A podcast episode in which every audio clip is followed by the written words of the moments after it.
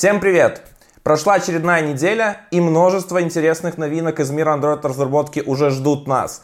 Мы получили множество новых библиотек в Android Jetpack, узнали новости, когда же Android Auto допустит нас в Production Track, и много чего интересного нам рассказали разработчики со всего мира. Я Кирилл Розов, это Android Broadcast. Поехали!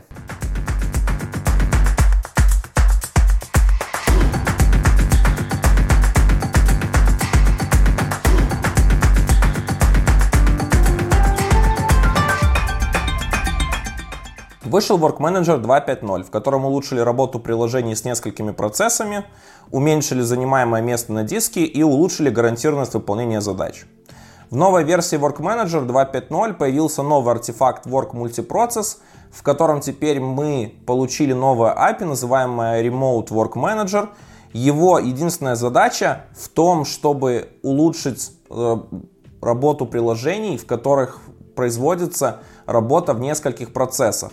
Фактически API идентично тому, что мы уже видели в Work Manager с небольшими отличиями, но под капотом все будет синхронизироваться между процессами. Если у вас нет нескольких процессов, вам это API не нужно использовать, потому что оно будет вам больше тормозить приложение.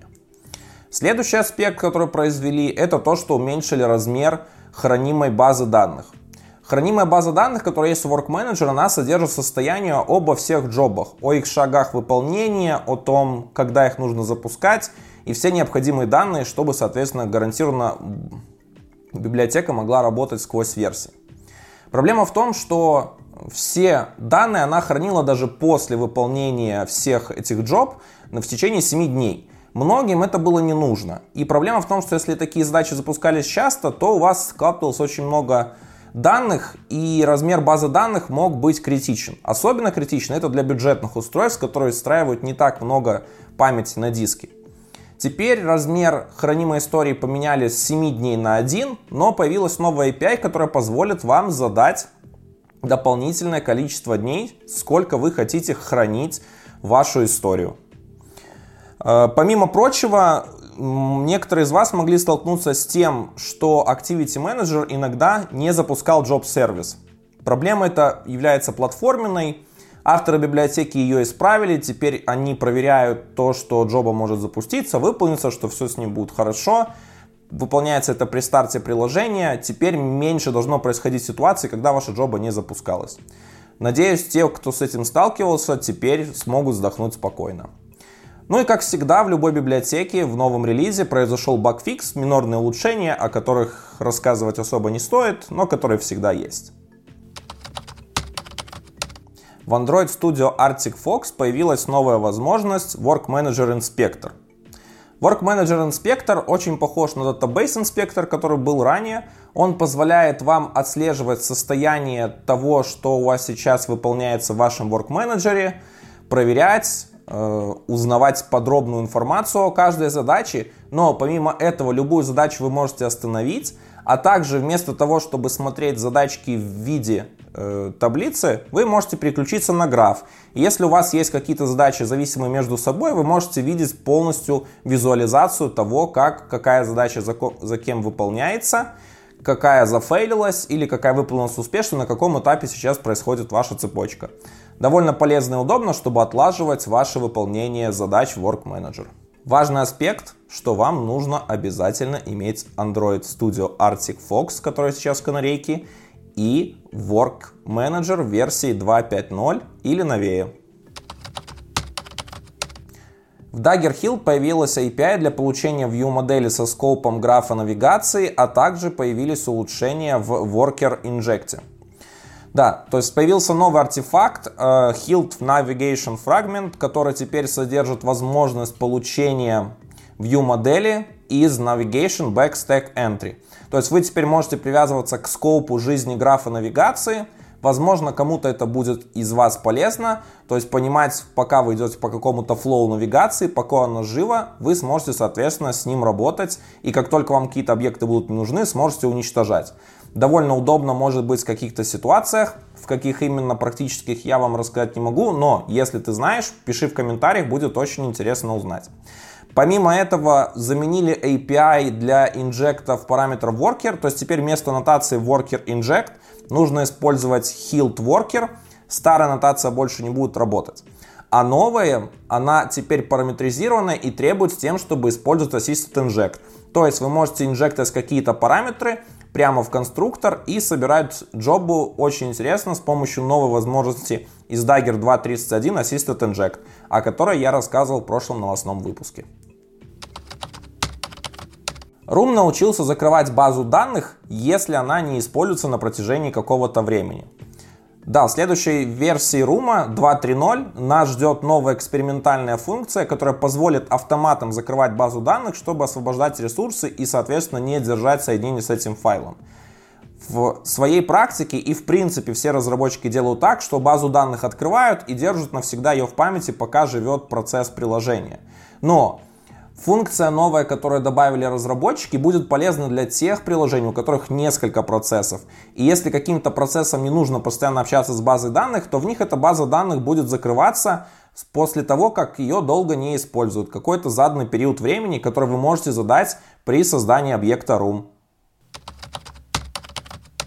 Вышла библиотека Biometric 1.1.0, с исправлением утечек памяти, проблем в производительности и поддержкой новых API из Android 11. Наконец-то случилось долгожданное событие, потому что первая версия Biometric, она должна была унифицировать все поведение различных платформ в плане работы с биометрической авторизацией на различных версиях OS. Где-то поддерживался отпечаток пальца, где-то были э, сканер лица, где-то были какие-то разные типы, которые можно было делать, разный интерфейс, но все это библиотека должна была в себе объединить.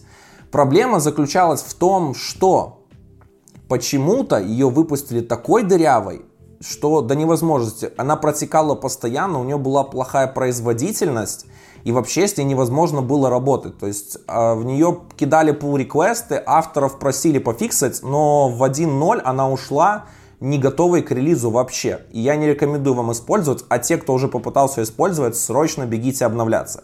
В новой версии нас ждут исправление этих утечек памяти, улучшение производительности, уменьшение размера библиотеки и прочие-прочие фиксы, которые позволят теперь с библиотекой работать нормально. Можно сказать, что наконец-то теперь выходит полноценная версия 1.0.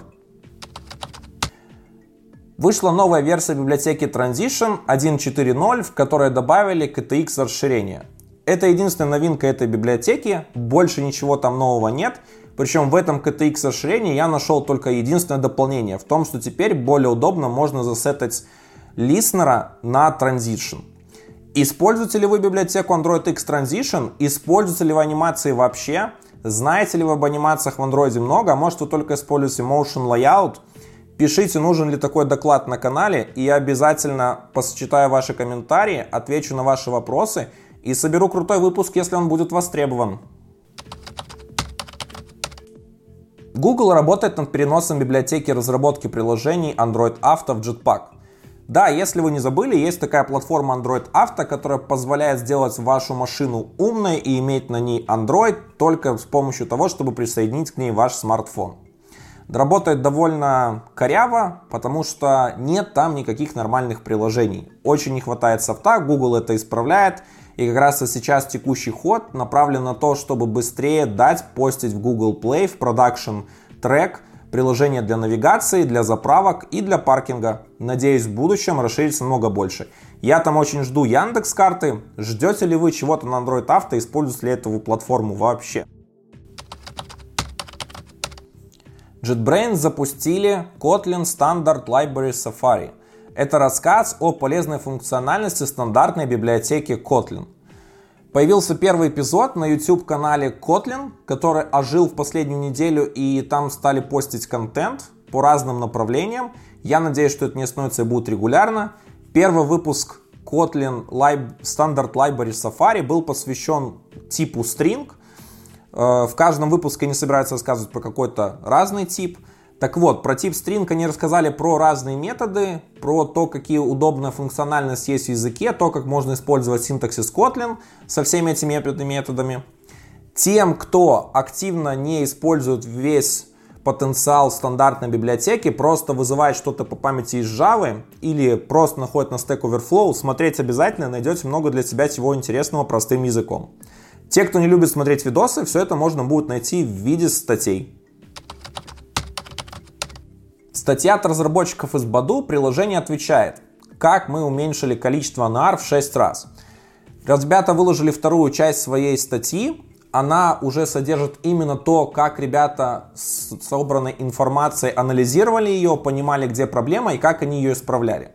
Анализ всех проблем, то, что ребята получили на основе своей собственной статистики и статистики из Google Play, заключался в том, что зависание происходит в Application on Create. И очень часто они происходят именно в фоне. То есть не когда пользователь запускает приложение через лаунчер, а именно когда что-то вызывает запуск приложения снаружи. В основном это были пуши.